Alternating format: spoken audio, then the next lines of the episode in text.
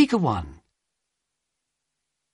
I deal with anything to do with entertainment on board, and that covers guest lecturers, cabaret artists, the show company, and any special nights. I have to plan each cruise with all the performers, and then introduce them at the beginning of the show. There's never a dull moment. And if I want time to myself, I have to escape to my cabin, because a huge part of my job is to mix with people. There are often parties to attend, and then sometimes dance nights to organise. So, if I'm not in the shows, I'll be out there dancing with the passengers, because that's part of my job too. Speaker 2. I'm in charge of reception at the Health and Fitness Centre, so I greet passengers and organise their individual fitness programmes and beauty treatments. I wouldn't say it was glamorous because it's very hard work, but the rewards for me are meeting really interesting people and the system of working. We do eight month contracts, and once you've finished, it's up to you how much time you have off. Then you renew your contract when you're ready. I like working on a contract basis. I don't like to feel as if I'm stuck somewhere. At home, everyone follows the same nine to five pattern. Here, time just has a different meaning.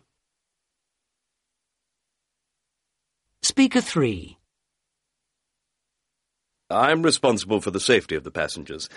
That means that apart from uh, keeping an eye on things on a day-to-day basis, I have to make sure that passengers can be safely evacuated if there's an emergency. So I do a lot of staff training to make sure each member of staff knows exactly what to do if there's a problem, and of course we do emergency drills with the passengers. In theory, I'm on call for 24 hours a day, but uh, in fact, I'm generally on duty for about 15, so I do get the chance to socialise a bit too. Um, when we're in port, though, I get the whole time off. Speaker 4. There are six photographers here, and we take photos of passengers in various locations on the ship. My main role, though, is to develop and print all the passenger films, so I'm less in evidence socially. We don't have set hours because every cruise programme is different, and because I print the photos, I frequently carry on working until six in the morning, getting them ready for the next day. It's quite exciting. People like having their pictures taken with the captain, and we also do quite a few shots in the restaurant and on party nights, but generally people come to us with their own requests. Speaker 5. I'm in charge of all the restaurants on board, so menus, costings, and the quality of food, plus any staff issues, it's all down to me. I love all that, even if the paperwork and accounts can be a bit dull sometimes.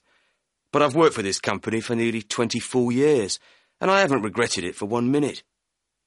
Even though we can't choose where we go, we can put in requests for certain cruises. So normally I do four months away and then two months leave. Where else could you get a job like that and get paid for it? You miss your friends and family, but you don't get time to think about it.